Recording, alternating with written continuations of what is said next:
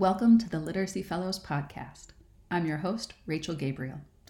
This is our first bonus episode, and it's made up of clips from the end of all of the interviews from Series 1 when we asked people what they were reading. Elise, what are you reading right now? Oh my gosh, I'm reading all the things. okay, so I'm going to talk about this forever. I've made a PowerPoint about it, and I will happily share it with you because I'm obsessed with Gretchen Rubin.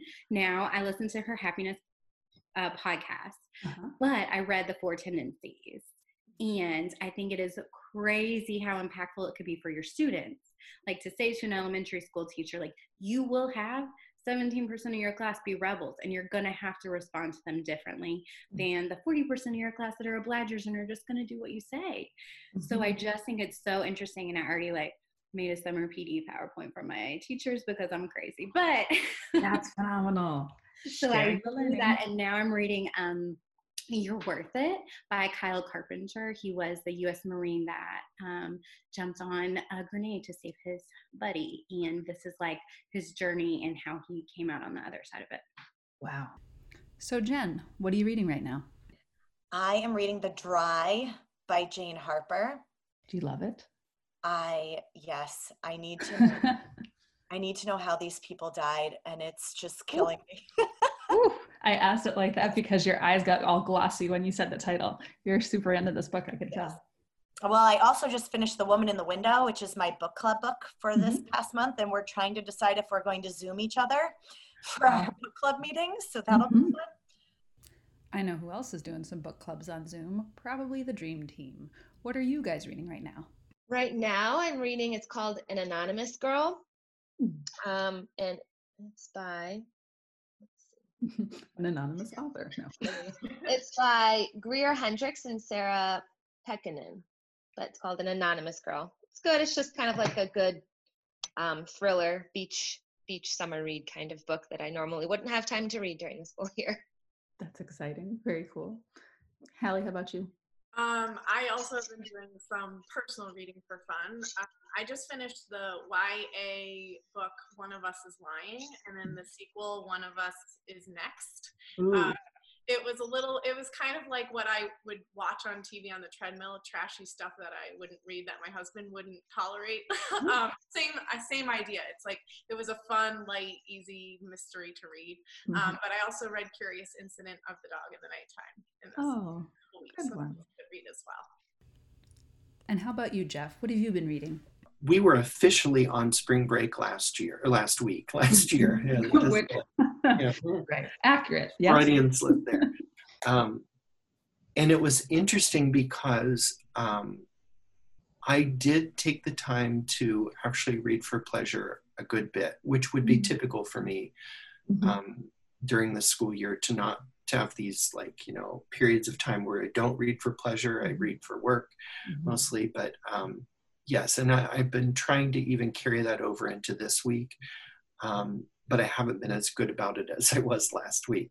So, um, but it is a relaxing activity, and it's something obviously I I enjoy doing a great deal. So I am trying to be better about not just reading stuff for school.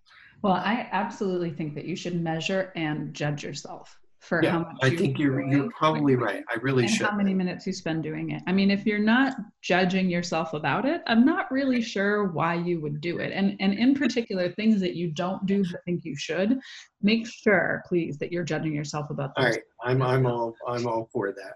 Is there a book that you uh, have read recently or are excited to pick up that you'd like to recommend to others? This was actually on my list of things to read before coronavirus happened. so I want to preface it with that. yeah. But I chose to read, and it was an excellent choice, um, The Librarian of Auschwitz, uh-huh. um, which is based on the true story of people who tried to continue. I mean, it's such a metaphor, it's such mm-hmm. a perfect thing. Mm-hmm. Um, tried to continue to educate children and read with them and do things with them in the camp setting. Um, and how they did that uh, was was fascinating. And there was um, there were so many times when I stopped myself and I was like, oh my gosh, Mm. Now, it's not, we're not in a camp where we have all of these different things that we are not dealing with. So it is not a parallel thing here at all. But mm. the premise of when something horrible is going on and we continue to try to have hope mm-hmm. and try to provide our youngest, um, the youngest among us with with distractions that are still learning opportunities and, mm. and things there there was a lot of great parallel there so it just so happens that mm. um, that historical uh, piece was um, really really good for me at the time. And what about you tori? What are you reading right now I I'm not sure what my book club's going to pick next. I have like I have as a as a way to keep focused and not just read research. I actually have a monthly book club and we were supposed to meet today to discuss our book Little Fires Everywhere and oh, that yeah. was that was my pick for last month to get it out ahead of the series release. Um, and um, the and the other book I read was Homegoing, which was oh really excellent. Have you read that one? I started it uh, because I heard such great things. Did you like it?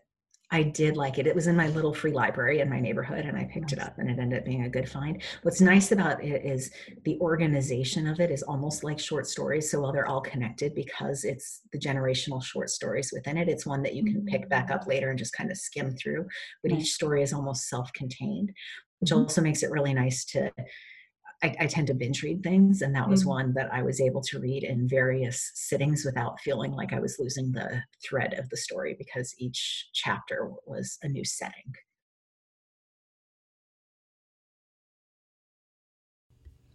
And we're going to end with a local principal, Jen Duregan, who you may not have heard yet, but she will be featured in series two of the podcast coming up next week.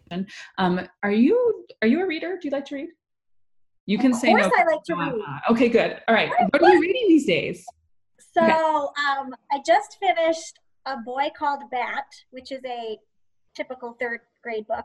Uh, because we had a i just had a lunch group with my third graders voluntary optional because we had planned to do that in march and it never mm-hmm. happened. Um, oh. and i tried to do one with every grade and third grade never happened until today. Hey! Uh, i'm super pumped. So right before we met here um, i had 12 awesome third graders discussing that book which was fantastic. And then I gave them a little sneak, you know, trailer here to build up a little suspense because mm-hmm. the new nutmegs are being released on May 1st.